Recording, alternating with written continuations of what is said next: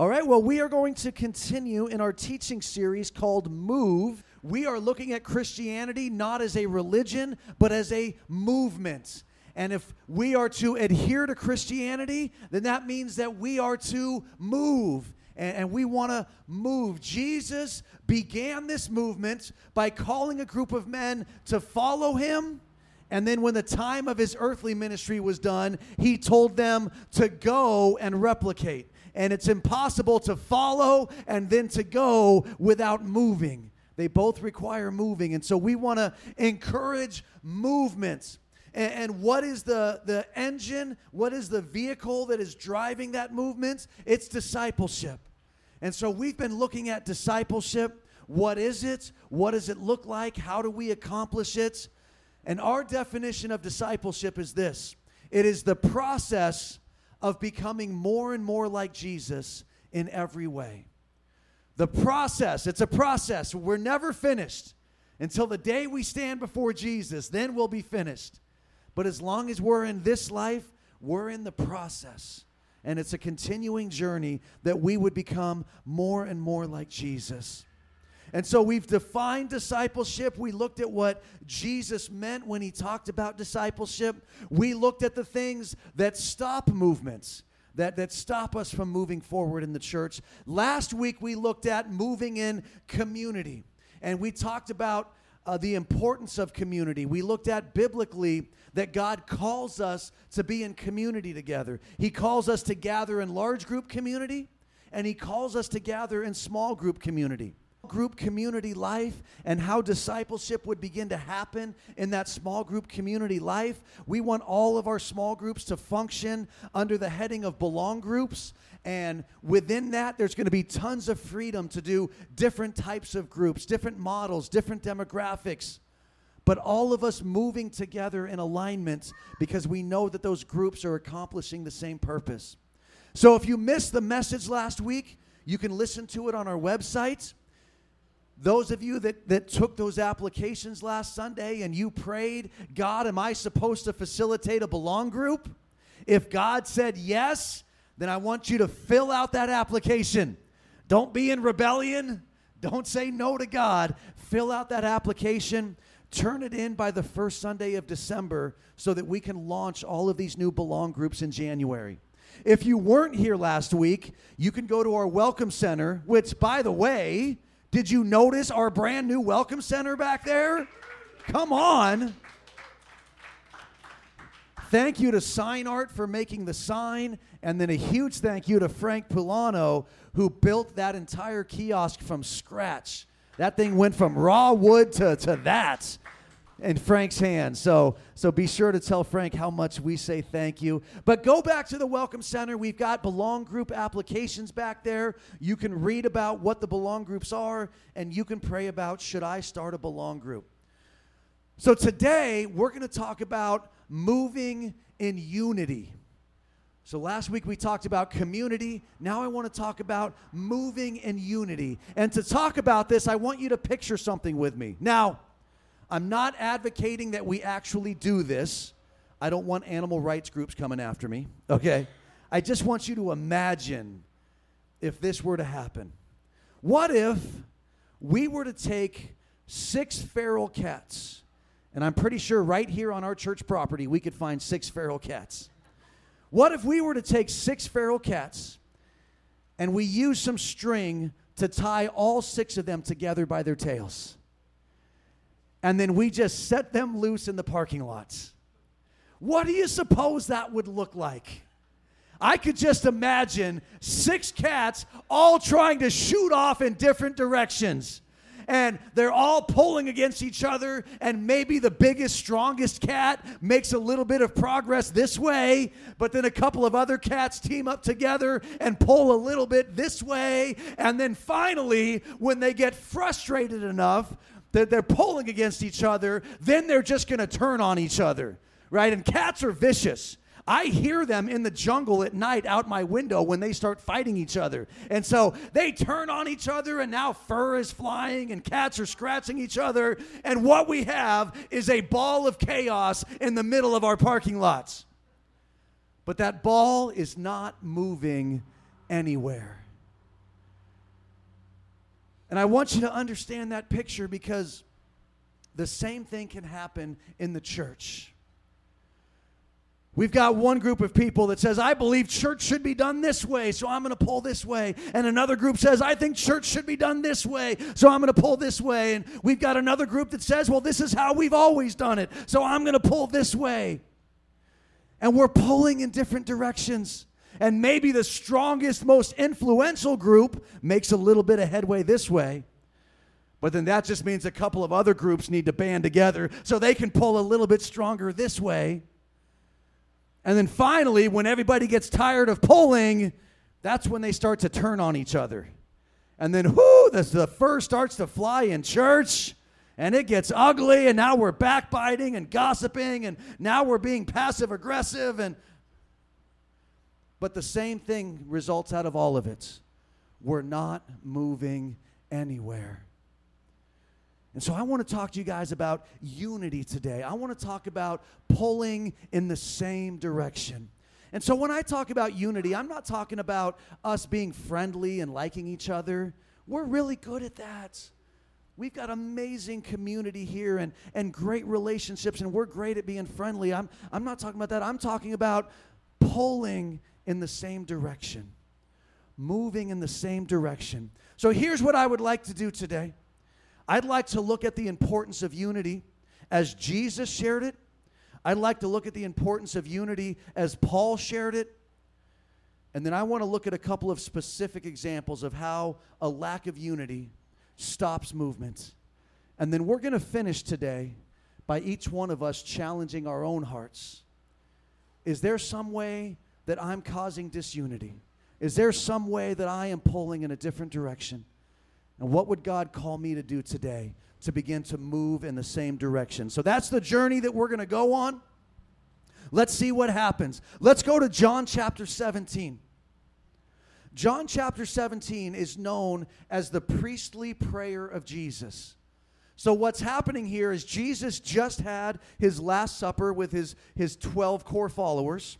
One of those 12 took off in the middle of dinner to go betray him. So now he's got 11 guys with him and he just had his last supper. And now, just before they go to the Garden of Gethsemane, where he's going to get arrested and eventually led to crucifixion, he prays this closing prayer with his disciples. And so it's known as the priestly prayer of Jesus. It's a powerful prayer. He touches on a ton of different subjects, but I want to focus in on four verses where his prayer deals specifically with the importance of unity. So we're going to go John chapter 17 and we're going to start reading from verse 20. This is all Jesus praying. I do not ask on behalf of these alone, but for those also who believe in me through their word, that they may all be one, even as you, Father, are in me, and I in you, that they also may be in us, so that the world may believe that you sent me. The glory which you have given me, I have given to them, that they may be one just as we are one. I in them and you in me, that they may be perfected in unity, so that the world may know that you sent me and loved them, even as you have loved me. Jesus knew how to pray, huh? Let's break this down. Verse 20. He says, I do not ask on behalf of these alone. He's referring to the 11 guys that are sitting with him as he's praying. I do not ask on behalf of these alone, but for those also who believe in me through their word. In this simple phrase of prayer, Jesus is reinforcing the mandates for replication through discipleship. And thank goodness that these 11 men followed through on his prayer because the whole reason that we're in church today, that we get to know the Savior today, is because those men replicated what Jesus did in them into a new group. And that new group passed it down to another generation and another generation until eventually it's been passed to us. Jesus mandated replication through discipleship. He mandated that these 11 men would go out and share everything that Jesus had done, and through their word, the gospel would be passed down from generation to generation. So, our first thought on unity is this is that our unity as a church is built around fulfilling the Great Commission. Our unity as a church is built around fulfilling the Great Commission. Listen, when we are together and we are passionate that we are fulfilling Jesus' mandate, He told us to go and make disciples. He told us to baptize them and to teach them how to obey the Word of God. He told us to bring them together and then to replicate it over and over again. When we are together doing that, there's unity. There's not time for interpersonal conflict. There's not time for gossip. There's not time for backbiting because we're all focused on fulfilling the Great Commission. When we're not focused on that, we leave a lot of room for disunity. Verse 21, Jesus said that they may all be one, even as you, Father, are in me, and I in you, that they also may be in us so that the world may believe that you sent me. The first key is this it's our unity as a church is what witnesses to the world that Jesus truly is the Savior. He says that when we are in as much unity as the Trinity is in unity, then the world will know that Jesus was real. The world will know that He was truly God in the flesh and that He came to save us. Think about that as closely knit as Jesus is with the Father. And if you think about the Trinity, we got God the Father, we've got Jesus, we've got the Holy Spirit. All one God, all in perfect unity, all operating in complete oneness, yet three distinct personalities to fulfill the, the operation of the Godhead, but complete oneness. And Jesus says, I want you guys to be in complete oneness with us just as much as we are with each other. Jesus pictured a church whose unity was so powerful that they could be it could be said that they were as close together as the Trinity. As close together as Jesus is with the Father, that we would be that close together. And, and what that says to me is that our unity is based on us being in alignment with what God is doing when we are in perfect alignment with what God is doing, then we are going to move in unity together. How do we know what God is doing? We listen. And when He tells us, we do it. And so, the board of this church, the elders, we are praying and saying, God, what are you doing? And when we hear what God says, then we move the church in that direction the executive staff, we're praying, God, what are you doing? And when He speaks, we want to move the church in that direction because if we are partnered with what God is doing right now, we're going to be in unity. And the world will know that Jesus is the Savior. Verse 22, Jesus said, The glory which you have given me, I have given to them, that they may be one, just as we are one. So Jesus says, the glory that the Father gave to Jesus, Jesus says, I am giving that to my disciples. So that means that our unity as a church comes from receiving the glory of Christ. So that leads us to a question What is the glory of Christ? What was Jesus talking about when he said, The glory that you've given me, Father, I've passed on to them? And the answer is we don't exactly know for sure what Jesus was talking about when he said the glory. We could summarize that he was most likely talking about the resurrection because it was the resurrection when Jesus walked out of the grave that glorified him and confirmed that he was God in the flesh. And so Jesus is saying, The same resurrection power that you put upon me, I am putting upon the church. He could be talking about the power of the Holy Spirit, the same power of the Holy Spirit that worked through Jesus as he performed the miraculous. He's putting that on the church. We don't know exactly what Jesus was talking about, but we can summarize that it was probably all of that together. The glory that God put on Jesus, Jesus puts it on the church, and he says, if we would receive the glory of Jesus, then we would operate in unity if we could come together in commonality around the core things that we agree on. There might be some outer things about doctrine and theology that people have different ideas, but when we talk about the core things, that Jesus was born of a virgin, that he lived a sinless life, that he died for us as the perfect sacrifice for our sins, that he rose from the dead, victorious over death, so that we could have the same resurrection life in our spirits. That we believe that the Holy Spirit fills us and empowers us to do the work of the kingdom of God. That we believe that we can walk under the covering of the blood of Jesus, knowing that we are secure in God. When we come together on those core things and we move together in that, there is unity.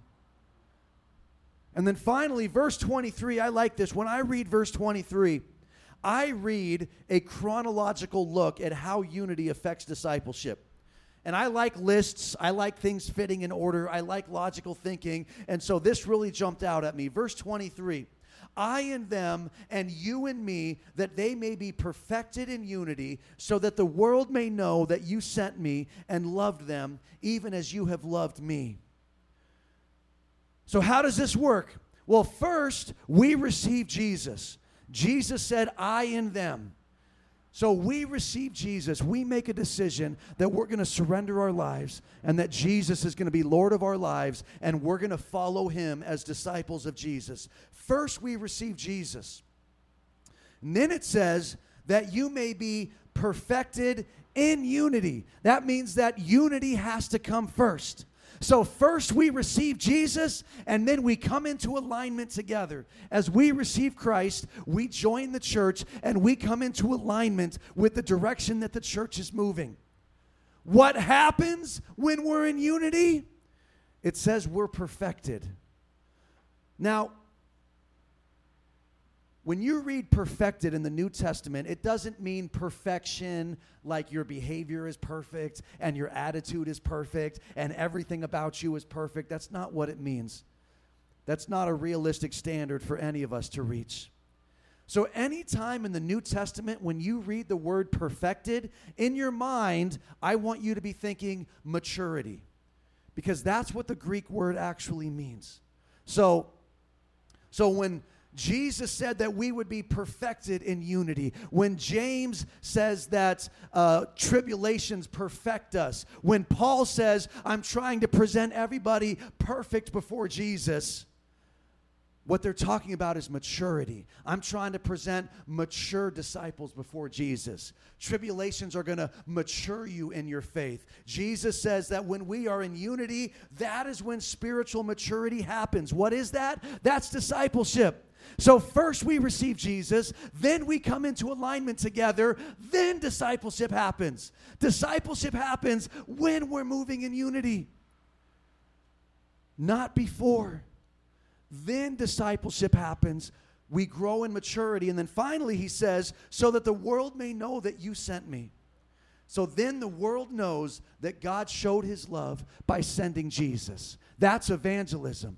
So, first we come to Jesus, then we come into unity as a church, and then we grow in discipleship, and then evangelism happens.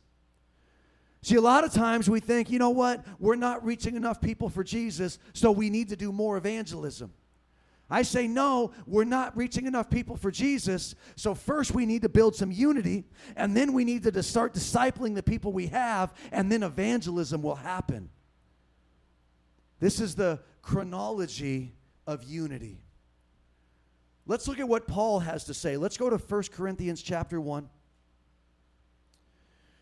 And I've said this many times before about the book of 1 Corinthians, but the entire book is basically one long rebuke. It is just Paul taking one topic after another and rebuking the church because they were doing it wrong.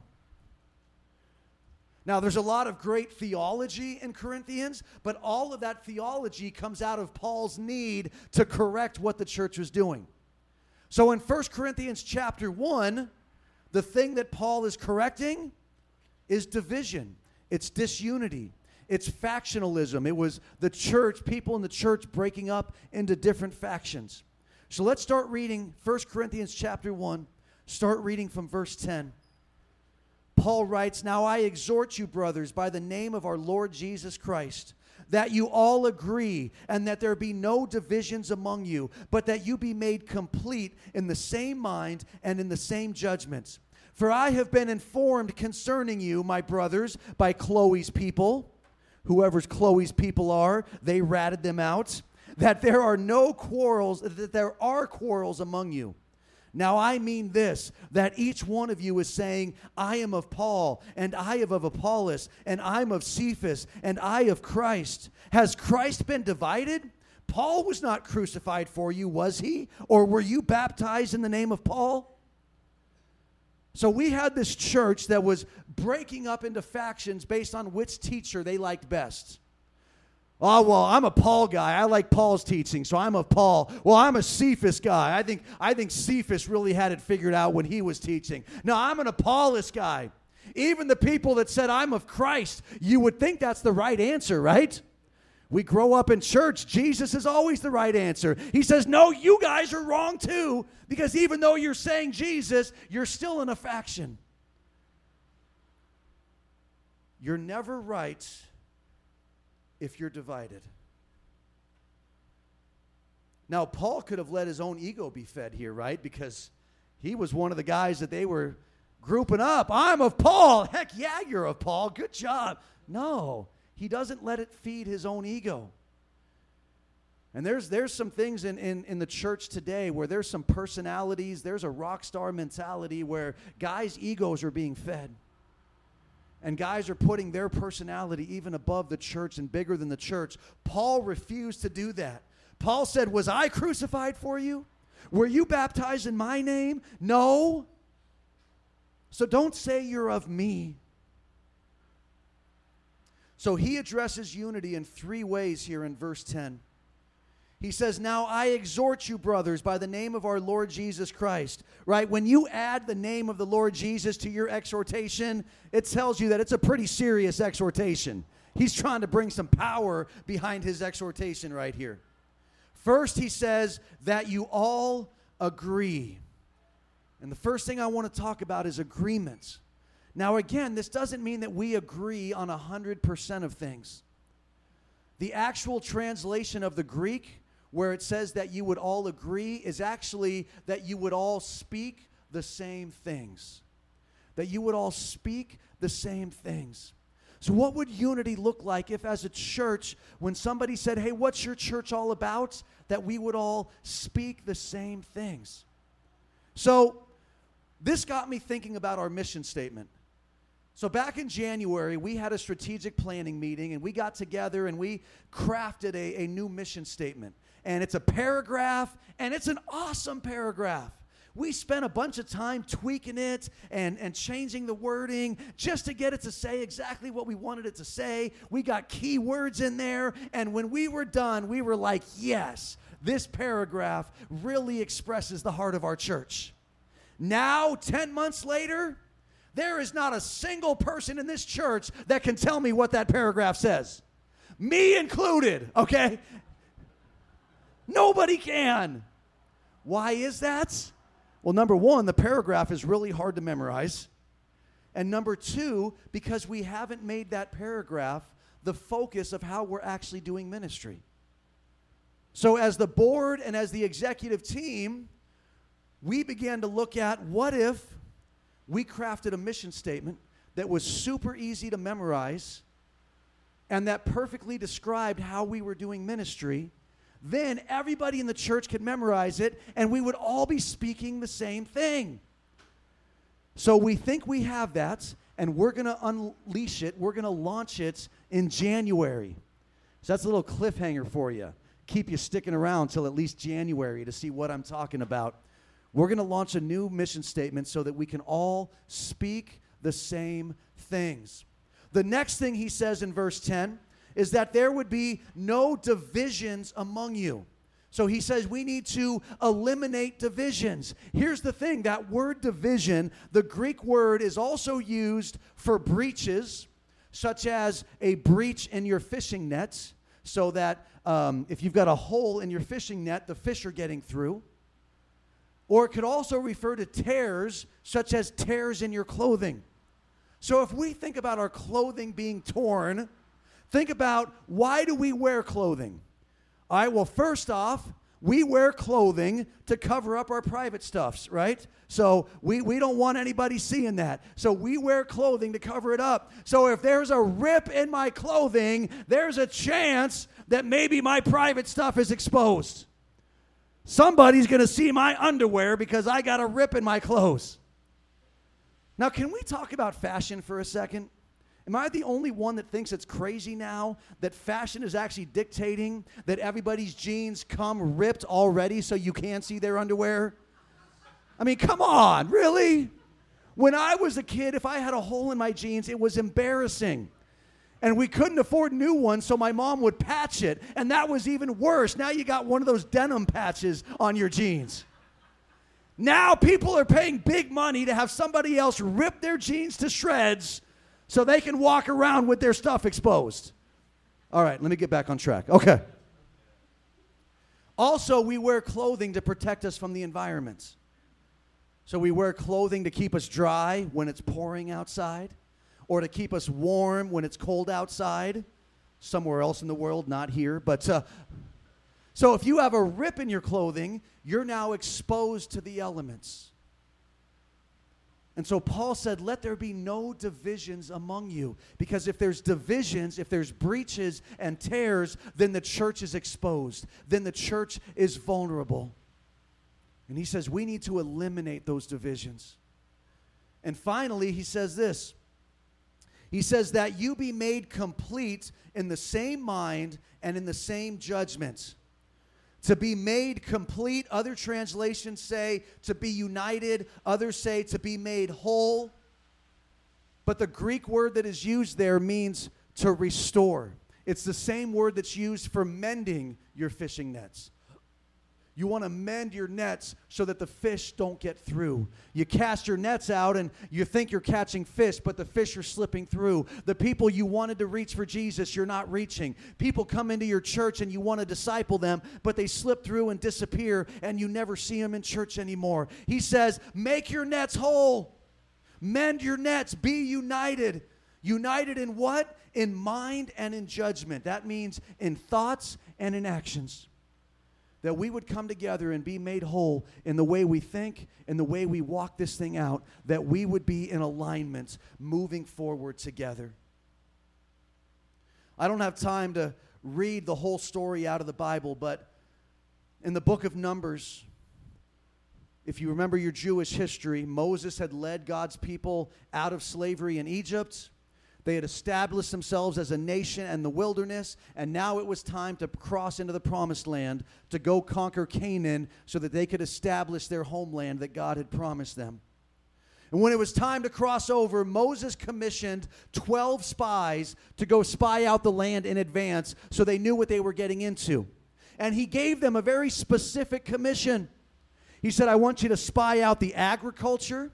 What's the, what's the fruit like? What's, what's the cattle like? I want you to spy out the terrain. What's the land like? Is it hilly? Is it rocky? I want you to spy out the cities. Are the cities fortified? Are there defenses? I want you to spy out the people. Uh, how are their armies? What do the people look like? But here's the thing He only commissioned them to report on the what, not on the if. They were supposed to report on what the land looked like, not if they were supposed to go into the land. That wasn't their authority. That wasn't their job to report on. But when they came back, 10 out of the 12 spies reported on what they saw and then said, The cities are too big, the walls are too thick, the people are too giants. We can't go. And the Bible called it an evil report, or some translations called it a bad report. It wasn't a bad report because it was false. Everything they said was true. Everything they said about the fruit, the agriculture, the cities, the armies, everything they said was true. It wasn't an evil report because it was false. It was an evil report because it took people away from being in alignment with God's plan. God said to go, and their report was, no, we shouldn't. And it sets up one of the saddest moments in the history of God's people because the people began weeping and wailing, Oh, we're going to go into this land and they're going to kill us. They're going to kill our wives. They're going to kill our children. It would be better if we just died here in the wilderness. And that was one of those moments where it was like, you know, you should probably be careful what you pray for because God's answer at the end of Numbers chapter 14 was okay, if that's what you're crying out for, that's what you get. Every single one of you is going to die in the wilderness. And what happened is movement stopped. They had moved out of Egypt. From Egypt, they had moved towards Canaan, and now they were ready to move into Canaan. But the moment that there was conflict, the moment that unity stopped, the moment they were no longer in alignment with what God was doing, movement stopped. And nobody went into the promised land. I gave you five C's a couple of weeks ago, the five C's that stop movement. Here's a sixth one conflict. Conflict stopped their movements, and nobody got to go. I'm going to invite the worship team to come back today. I want to read to you an excerpt from a speech made by Abraham Lincoln. This speech was delivered on June 16th, 1858. This was at the Republican Convention for the state of Illinois. And Abraham Lincoln had just been selected to run for U.S. Senator to represent the state of Illinois on the Republican ticket. He was going to run against a Democrat named Stephen Douglas. And on this night of the Republican convention, Abraham Lincoln got up and he gave his acceptance speech. Now, his acceptance speech was radical, it was ahead of the times, it was too soon. In fact, political analysts say that he lost that election for senator because of this speech. Stephen Douglas won the election and became the senator.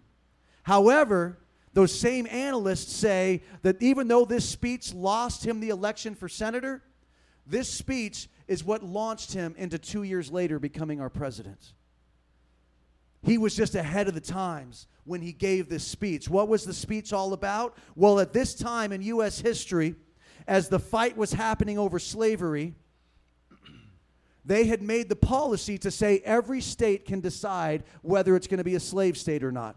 So they'd already drawn the line between North and South, and the North had already abolished slavery, and the South kept it. But they said every new state that enters the Union can decide for themselves whether they're going to choose slavery or not, regardless of whether that new state was in the North or that new state within, was in the South.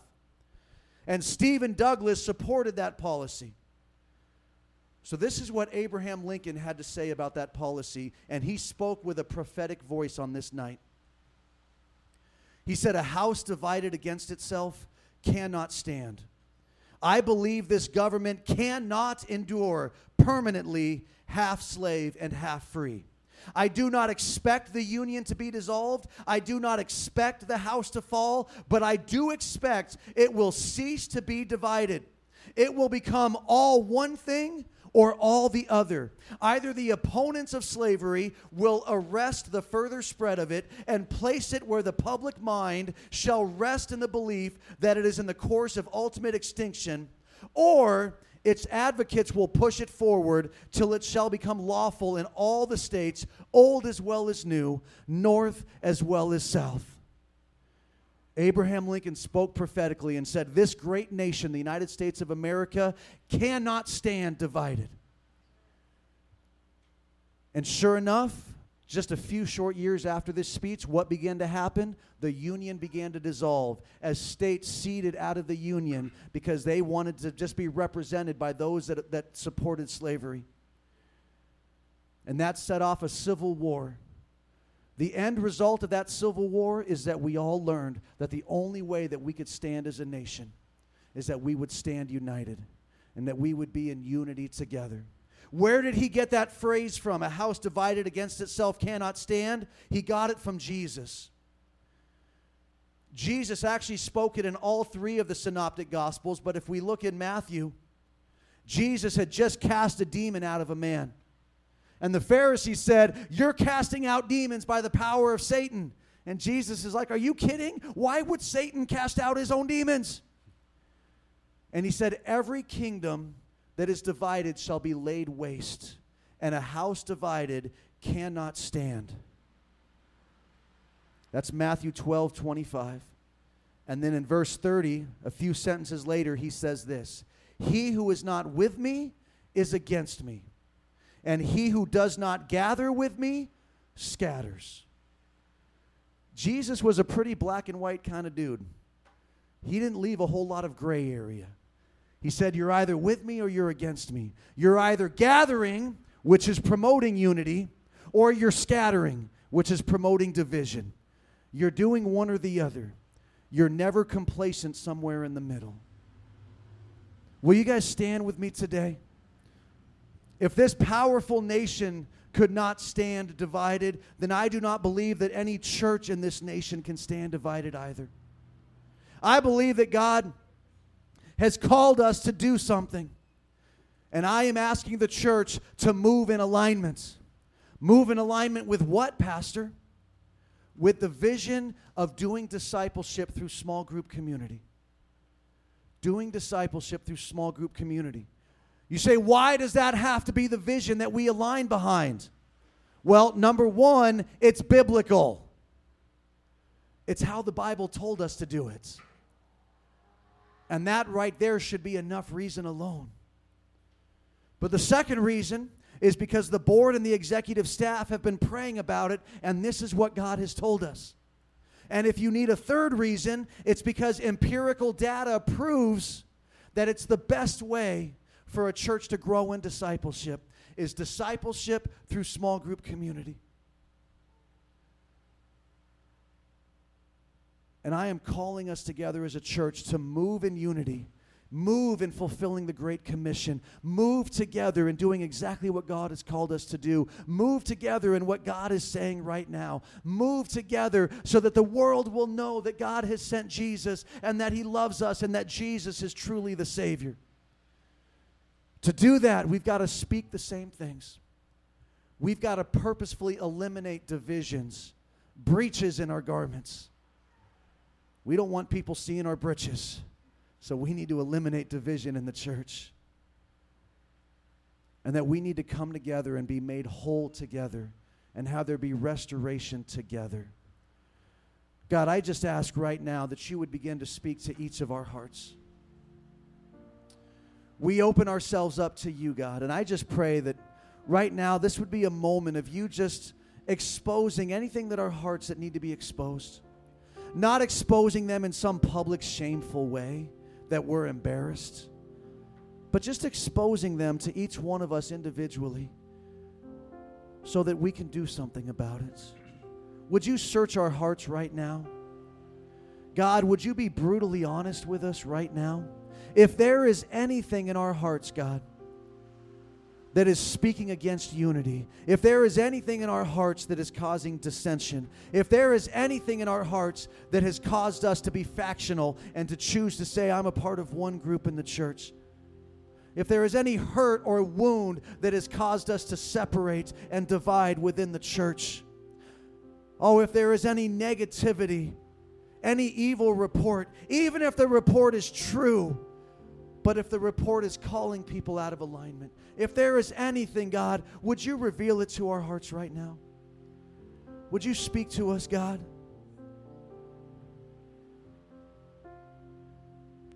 Even if we're doing good in 95% of the areas, God, would you show us the 5% we're not because we want to eliminate that too? Jesus, would you convict us of gossip? Would you convict us of backbiting? Would you convict us of passive aggressive behavior? Would you show us those things, God? Would you show us, Lord? And this is just what I believe will happen right now. We're just going to sing a song here as we finish the ministry time today. And as we sing this song, which we're going to cry out on God to pour out the Holy Spirit, as we sing the song, whatever it is that God is revealing to you, I want to encourage you to just repent of it. However, you need to do that, whether that's a silent whisper right now between you and God, whether that's coming forward and kneeling at the altar, whether that's lifting up your hands, whatever you need to do right now to repent of whatever God shows you, let's repent. And I just believe that as we repent, there's going to be a sacred moment of unity that's going to happen. And it's going to open the door for God to pour out His Spirit. And it's going to begin a, a movement for our church I believe it's going to happen right now. As God reveals it, just repent and let's begin to move together.